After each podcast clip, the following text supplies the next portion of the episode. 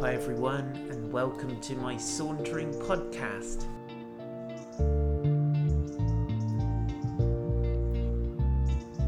My name is Paul White, and I live in a gorgeous place called Weymouth. And this podcast is a collection of saunters that were born in lockdown, but it's also got some additional stuff which is just fresh, hot off the press.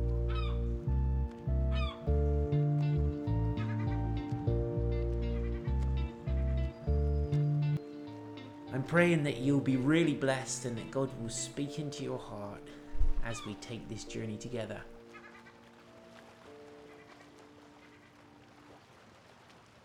So please go ahead and hit the subscribe button to keep updated with the very latest Sauntering podcasts. Good morning and welcome to another saunter. If you've not been following this series, what I'm trying to do is go through the Gospel of Luke. He, he, Luke was a doctor, and it strikes me as fascinating that a man of science would write such an interesting account of somebody who's clearly a miracle worker, who does stuff that defies the normal laws of science. And so Luke has tried to write what he says is a systematic account. And so this is fascinating. I'm trying to just kind of unpick it a little bit and just put it out there and let people enjoy this wonderful eyewitness account. And so, welcome if you're sauntering for the first time. And hi, Kathy, good to see you. I'm going to pray as that helps. Lord, thank you for this incredible book. Thank you that it's written by one of your friends who knew you intimately. And Lord, we want to know you intimately as well. And so, open our hearts, speak to us today Amen. Fantastic. So we're on chapter 7 today, and uh, some wonderful, wonderful stories we've already had, and some great bits of teaching. And Jesus is kind of, we see a bit of insight into Jesus pulling aside to kind of get alone with God and spend special time with God when he's got big decisions coming up and all the rest of it. And so phenomenal. I mean, just so helpful, this stuff. So, ver- chapter 7, verse 1, it says, After he'd finished all his sayings in the hearing of the people, he entered Capernaum. Now, Capernaum was where Jesus was living, I think, um, I believe. Now, a centurion had a servant who was sick and at the point of death, who was highly valued to him. And when the centurion heard about Jesus, he sent to him elders of the Jews, asking him to come and heal his servant. So the centurion is uh, is responsible for a detachment of Roman soldiers numbering about a hundred. He's a responsible person. He's known in the community, and he he's this this centurion happens to be one of the good guys, and so he's got friendships with the elders, the Jewish elders of the city, and he says, "Look, can you make an approach to Jesus because I'm a excuse me, my nose is itching. I'm a Gentile."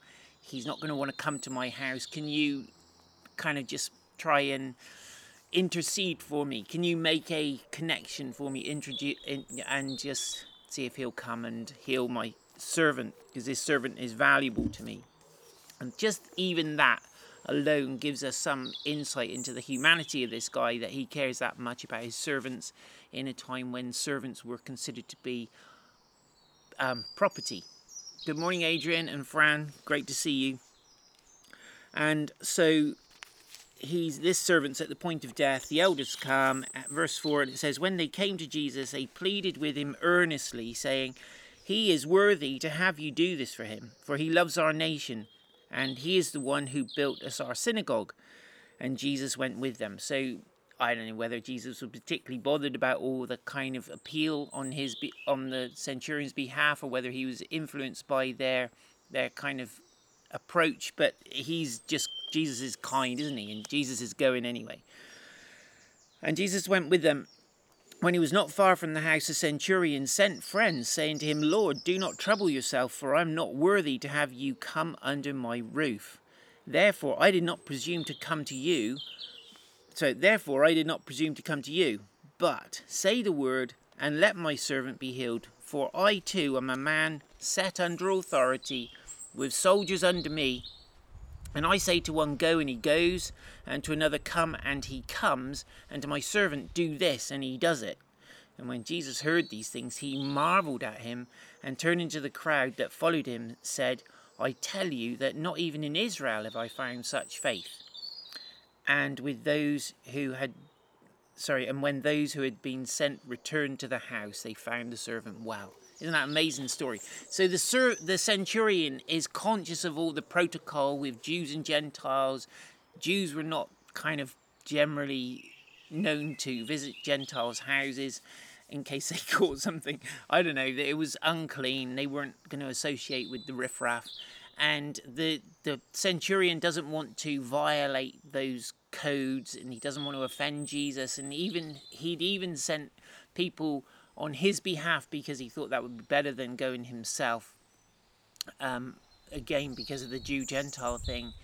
And now he says, Look, why don't you just say the word? Because I know that it's your word that has authority, because I am a man under authority too. And he recognized that Jesus is a man under authority. And Jesus said, I, am, I come to do the will of him who sent me. So I come to carry out the wishes of the one who sent me, which is God the Father. So Jesus, even though he's God, he's in this order of kind of mutual submission and so he's come to do the father's will and he, he jesus's whole appearance and life on the earth is demonstrating what a son is like in in relation to the father and he's just here he says i only do what i see my father doing which is incredible isn't it? So jesus was he said i don't act on my own and the centurion understood all of this, and he was very much in a very established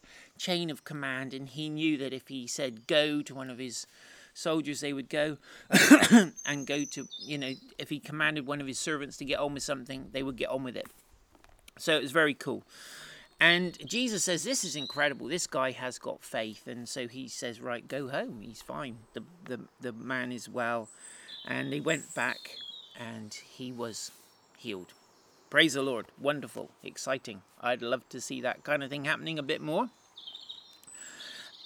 Verse 11 Soon afterward, he went to a town called Nain, and his disciples and a great crowd went with him. It's just important to say that even as Jesus' words have authority, when we speak in agreement with him and when we speak those words that come from him, and come from His heart, we have the same authority. We can walk in that same power and authority even over sickness and even over those things. So we need to develop that same relationship that Jesus had with His Father. That we can have that same, that there can be that same chain of command that that God gives us the uh, words to say. Boom, we speak them out, and the person is healed. Soon afterward, he went to a town called Nain, and his disciples and a great crowd went with him. As he drew near to the gate of the town, behold, a man who had died was being carried out, the only son of his mother, and she was a widow. So the first guy, the servant, was really ill and was about to die. This guy has actually died. He's gone. And his mum is a widow, and a considerable crowd from the town was with her. And when the Lord saw her, he had compassion on her and said to her, Do not weep.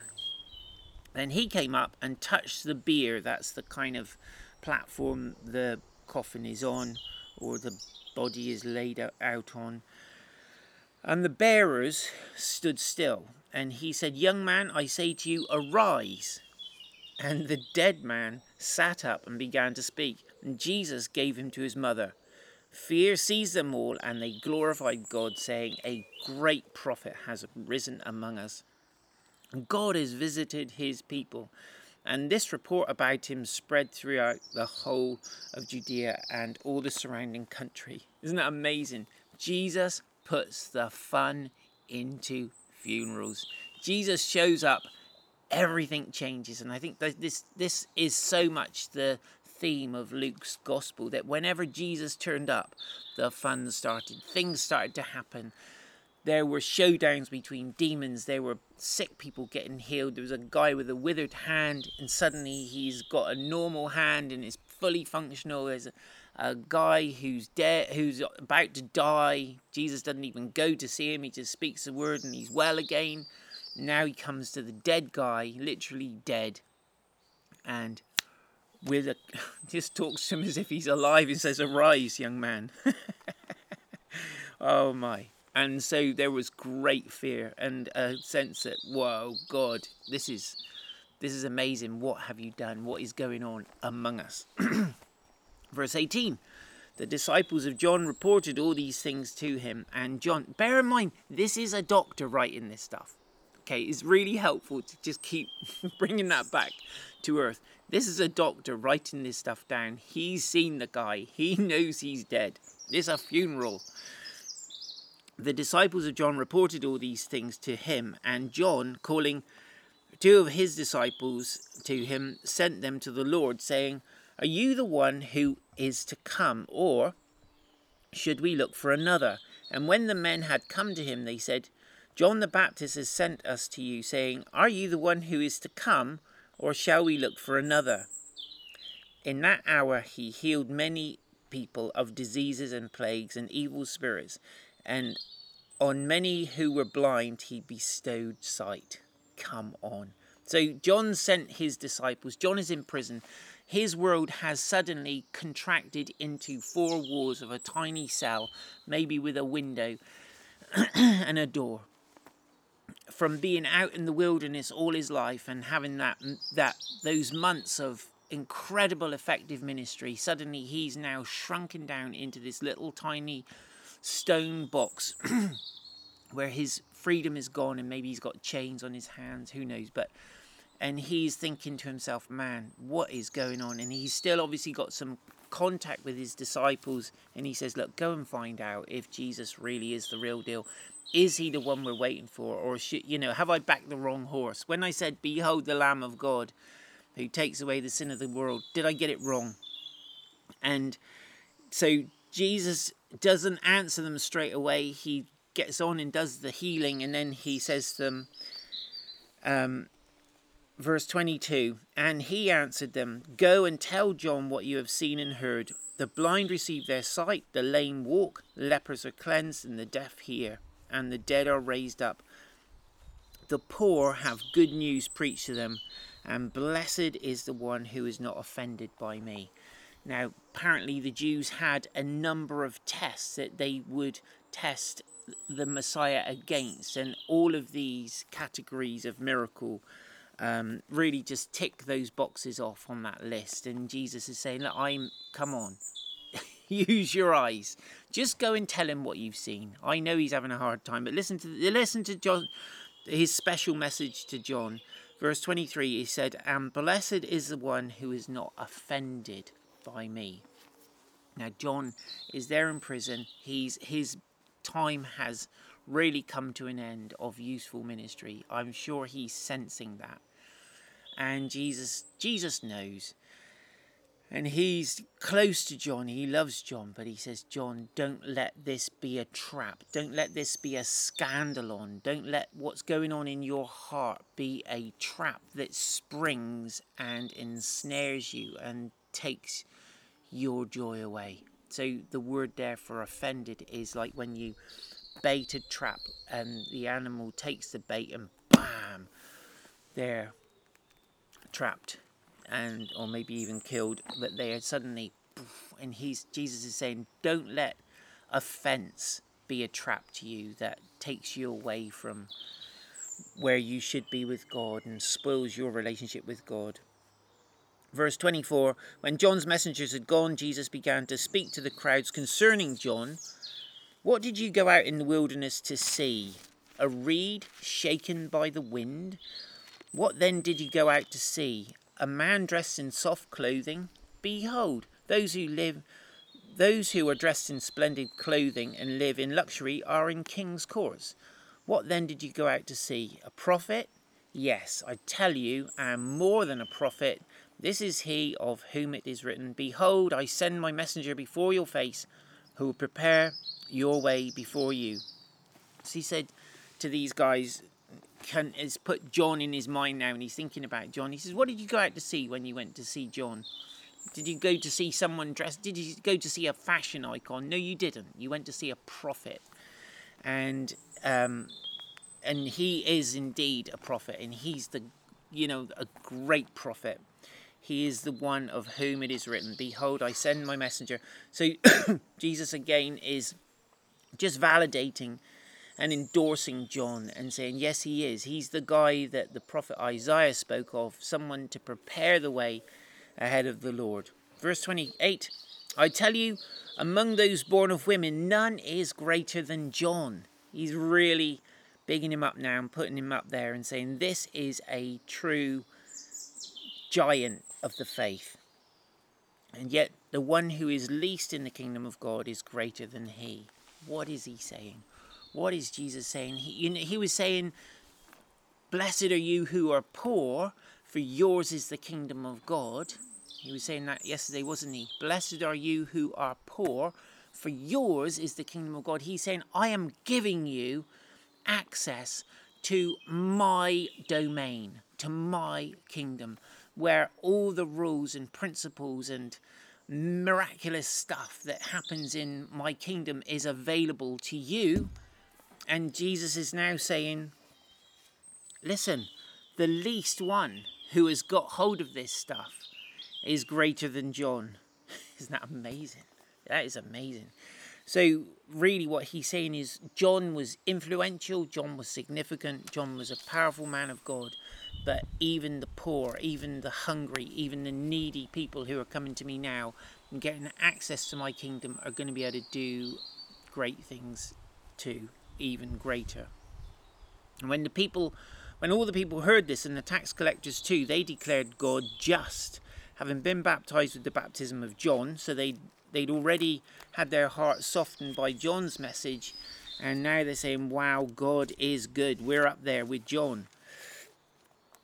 Um, and they, but the Pharisees and the lawyers rejected the purpose of God for themselves, having not be been baptized by Him. It's really interesting. They, the Pharisees, refused John's baptism, and therefore they were not in a place of readiness when Jesus the Messiah walks in. They harden their hearts to John, messenger number one. They're not able to receive the messenger number two, the main messenger. And we need to make sure that we keep our hearts open to God to receive His servants, to receive His messengers, and to hear what He's saying, and not allow our hearts to become hard because the messenger doesn't look right, or the messenger's wearing camel skin and eating locusts, or whatever it was in the case of John. Verse 31, he says, To what then shall I compare the people of this generation, and what are they like? They are like children sitting in the marketplace, calling to one another, We played the flute for you, and you did not dance. We sang a dirge, and you did not weep. For John the Baptist has come, eating no bread and drinking no wine, and you say, He has a demon. The Son of Man has come, eating and drinking, and you say, Look at him, a glutton and a drunkard, a friend of tax collectors and sinners. Yet wisdom is justified by all her children. Jesus is saying, listen, you guys, you are you're just impossible to please. Whatever whatever we do. John was coming with a very serious, somber message. I'm coming eating and drinking and you, you call you know, and you you don't want John, you don't want me. One of the but anyway, he said wisdom is justified by all her children. So there's a there's a the people who are going to respond to the message are going to bear the fruit. They're going to they're going to go on to demonstrate that actually yes this was the message this was the word of god because of the way they live. And of course that happened didn't it? And jesus' disciples that he's just his apostles he's just appointed went on to do precisely the same things that jesus had been doing. And so the evidence was there for everybody to see that the stuff Jesus had said works, and it still works today. Verse 36 One of the Pharisees asked him to eat with him, and he went to the Pharisee's house and reclined at table.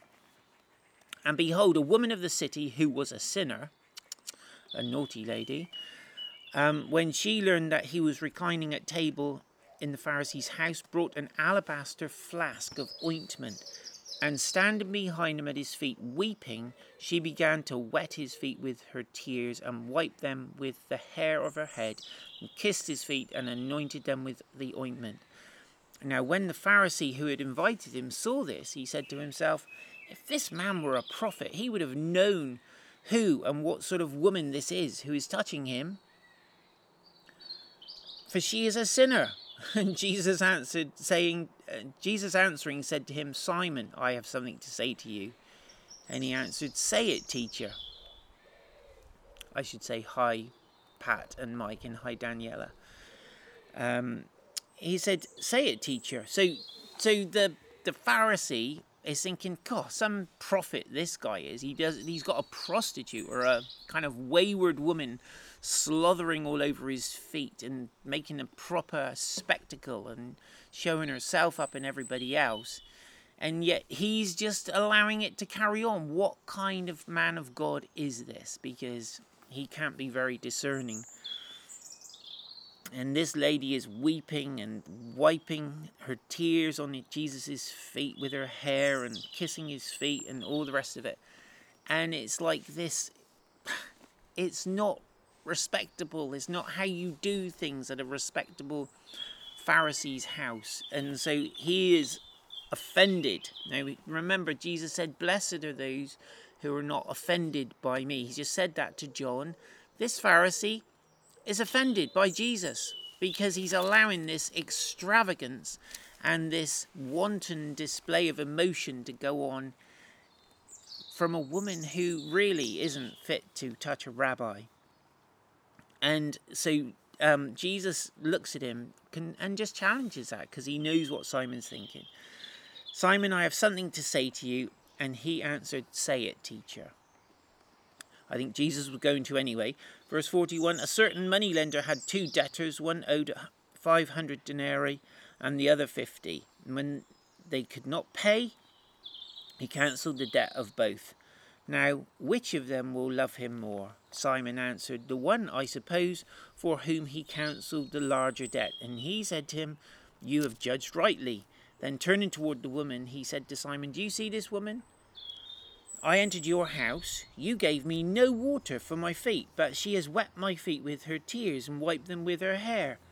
You gave me no kiss, but from the time I came in, she has not ceased to kiss my feet. Come on. Can you imagine what Simon's thinking now? He's probably thinking, all right, stop already. You did not anoint my head with oil, but she has anointed my feet with ointment. Therefore, I tell you, her sins, which are many, are forgiven, for she loved much. But he who is forgiven little loves little. And he said to her, Your sins are forgiven. Then those who were at table with him began to say among themselves, Who is this who even forgives sins?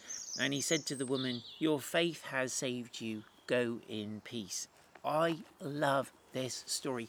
There's another story, isn't there, where Mary Magdalene comes and does the same thing. And it's so beautiful because she just wants to give something precious to Jesus. He's there, and it's, I don't suppose it's completely private because she's found her way in, but she's heard that he's in the house and she's gone and got this jar of precious ointment that's so valuable and it's in this carved flask of alabaster which is a precious stone or like marble you know it's kind of valuable just of itself and she smashes it and opens it and anoints Jesus anoints his feet his he would have been lying at the table on on his left arm with his feet sticking in back into the room and his head towards the table, nestled in with all these other great and good and famous people, no doubt, and his disciples probably there. And the woman really, the uh, the part of Jesus she's got access to is his feet, and so she's just gonna love his feet. And um, there's something about that beautiful surrender of worship, and oh man. But the, here's the point of the story, and it isn't a parable, this is an event that happened. The point of the story is that Jesus then goes on to illustrate it with a parable. He says two people were forgiven. One was forgiven for 50, one was forgiven for 500 um, denarii. which is a day's wages. And he says, Which one do you think loved the most? And the, the Pharisee says, Obviously, it was the one who was forgiven the most. And Jesus said, Yeah, the one who is forgiven most loves most. I think one of the things we can easily do when we've been around Christian stuff for a while and we've been walking with God for a while is we can forget the debt of sin that we actually did owe when Jesus forgave us. And we can become used to being in the environment where Jesus is or where people talk about Jesus. And we can allow that first flush of love and gratitude and appreciation for all that he's done to kind of become jade to fade a bit and to lose its intensity. Let us never ever forget that our sin nailed Jesus to the cross. Our sin made Jesus become that sacrifice for our sin. Our he he who knew no sin became sin for us so that we could become the righteousness of God. The only reason we get to stand in his presence is because of what Jesus has done. Effectively, one sin is enough to alienate us from God forever. But who among us have only committed one sin? Come on. Let us stir up in our hearts that devotion adoration of Jesus for all that he's done for us and just all that who he is is enough as well. And Jesus, today we want to say thank you from the bottom of our hearts. And we love you. And Lord, forgive us when we get used to it and we stop appreciating fully what you have done for us. Not just your forgiveness, but your continued kindness to us, your continued smile, your continued favour on our lives. Lord Jesus, we thank you so much. Amen. Have a great day, everyone. God bless you. I am super excited to be able to recommend to you my book, The Christing. It's a whole adventure of digging deep into the Bible, Old Testament, New Testament, exploring stories that may be familiar to us, but just seeing how the power and the beautiful, rich treasure of the Holy Spirit is there on every single page. And my desire as I share my own stories is that we would get caught up in that adventure together of a life pursuing the supernatural God where anything becomes possible when we're full of His Holy Spirit.